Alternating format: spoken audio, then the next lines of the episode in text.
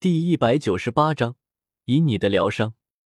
想了想，云云最终还是伸出手掌抵在了纳兰朝歌的后背，一股雄浑的斗气缓缓的输入了纳兰朝歌的体内，开始尝试着缓慢的梳理他体内那混乱不堪的经脉。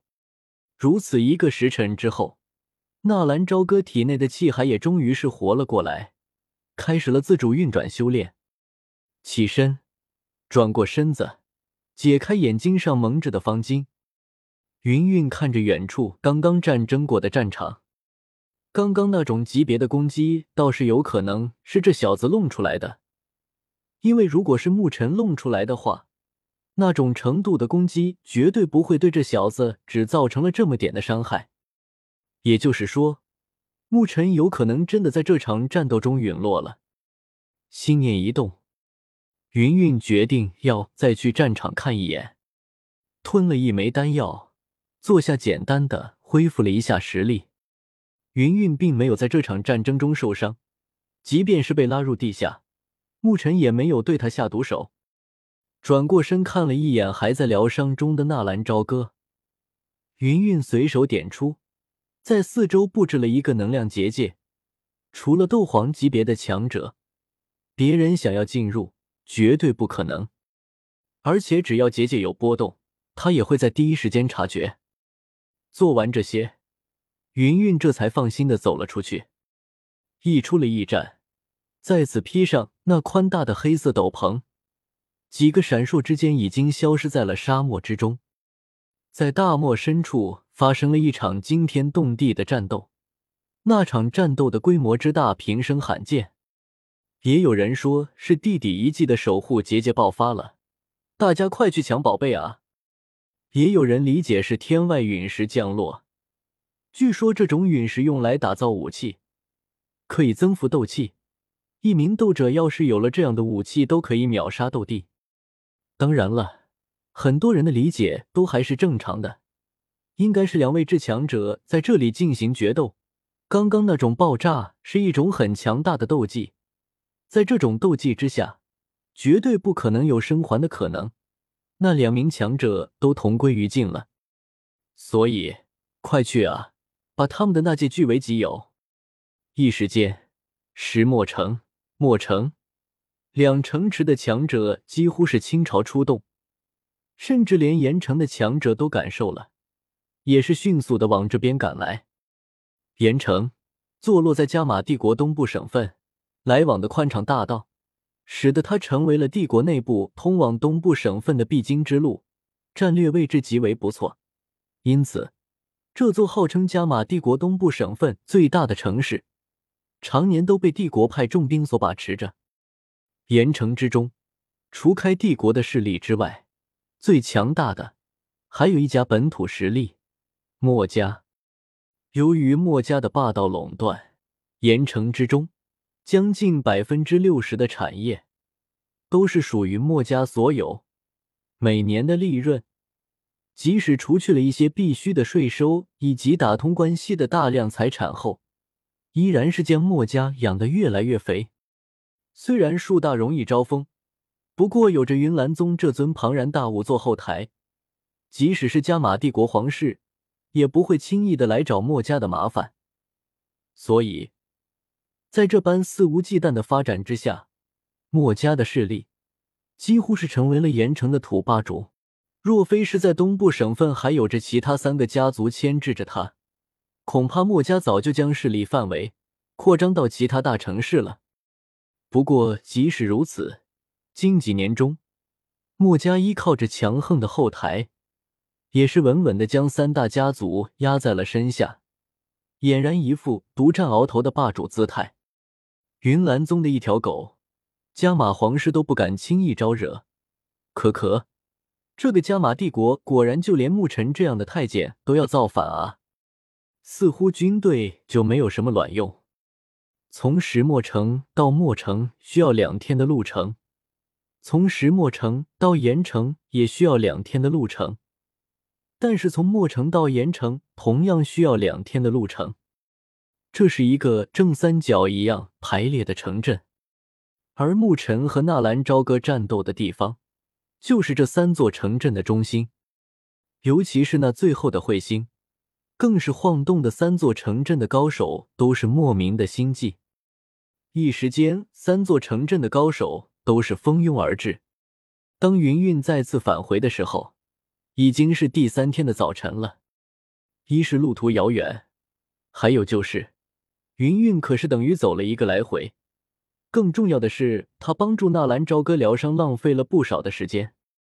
这个时候的战场已经是人山人海，从来没有这么热闹过的地方，一时间聚集了三座城镇，成千上万的人。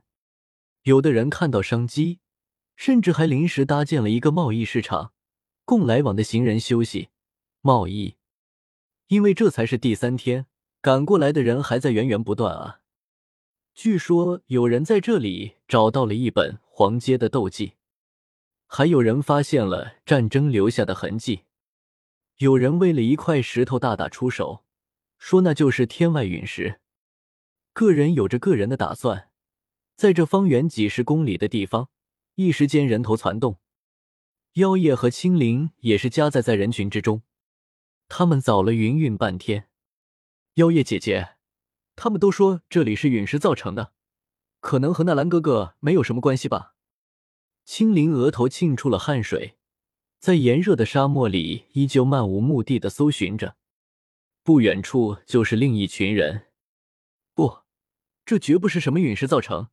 你看到对面被削掉了一般的火山了吗？如果我没有猜错，那应该是一种斗技强行造成的，后来被什么东西给削断了。妖夜指着纳兰朝歌的开土生绝升起的那座火山说道：“凭空造出一座山，然后再把山削断。”妖夜姐姐，这个世界上哪里有这么厉害的人啊？青灵年纪小了一些，更何况这么多年他一直是被人看不起。作为一个奴隶生活的，见识自然没有妖夜的广阔。有，妖夜肯定的说道：“姐姐见过。”嗯，在一年半之前，小哥就做过。不过，当时他凝聚的并不是山，而是一条土龙。当时那土龙就好像活过来一样。虽然我已经一年多没有见过小哥使用那种斗技了，但是你没有发现吗？那座火山的沙质和这表面经过多年暴晒的沙质不一样，因为那火山是最近刚刚从地下翻上来的土层。听见妖夜这么一解释，青灵也果然发现了那被削断的火山有一些不同的地方。姐姐好厉害！青灵满心的佩服。仅凭这些，我也不能断定是不是小哥来过。我们再往前看看，听说前面还有一处战场。我们过去看看。青灵点了点头，两个女孩立刻展开身形，快速的向前飘飞了过去，翻过一座刚刚形成的沙丘，放眼望出，两个女孩倒吸一口冷气。对面居然是如同一个干涸的湖泊一般，方圆近乎几公里，不是沙质的沙漠，也不是土质的土壤，似乎是被火焰烧过的沼泽地。妖夜姐姐，你看到了吗？青灵被眼前的景象给惊呆了。嗯，妖夜点了点头。难道这就是那天外陨石飞来的时候造成的？青灵咂了咂舌。哪里有什么天外陨石啊？走下去看看。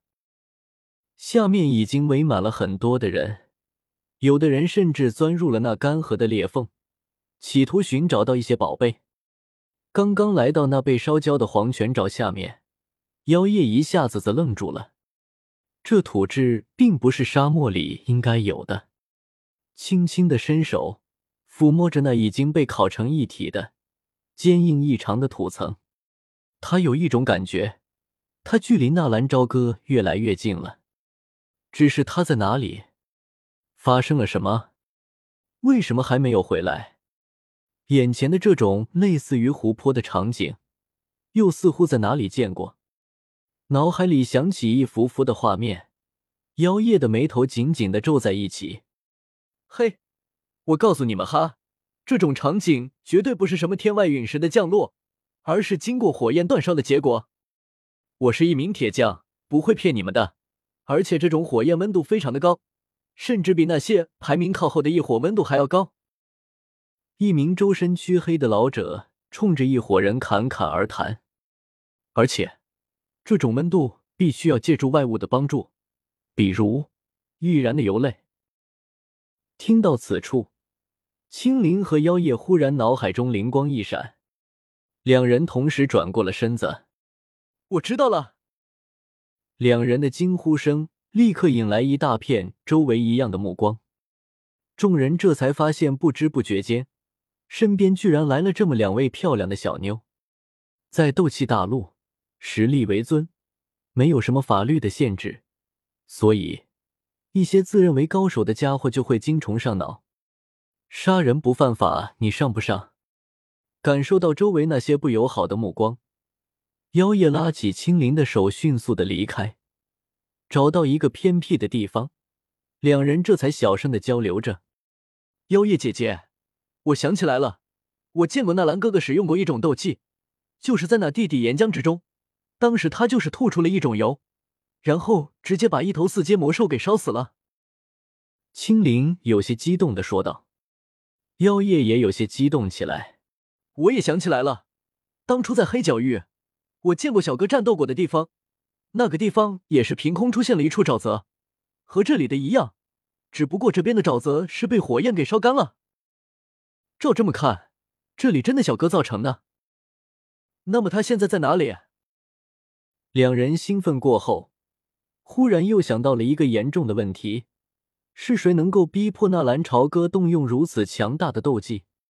短暂的思绪过后，妖夜想到了一个人——沐尘。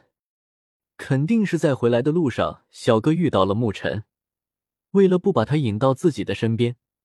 他只好独自一人把牧尘引开，然后与牧尘在这里战斗。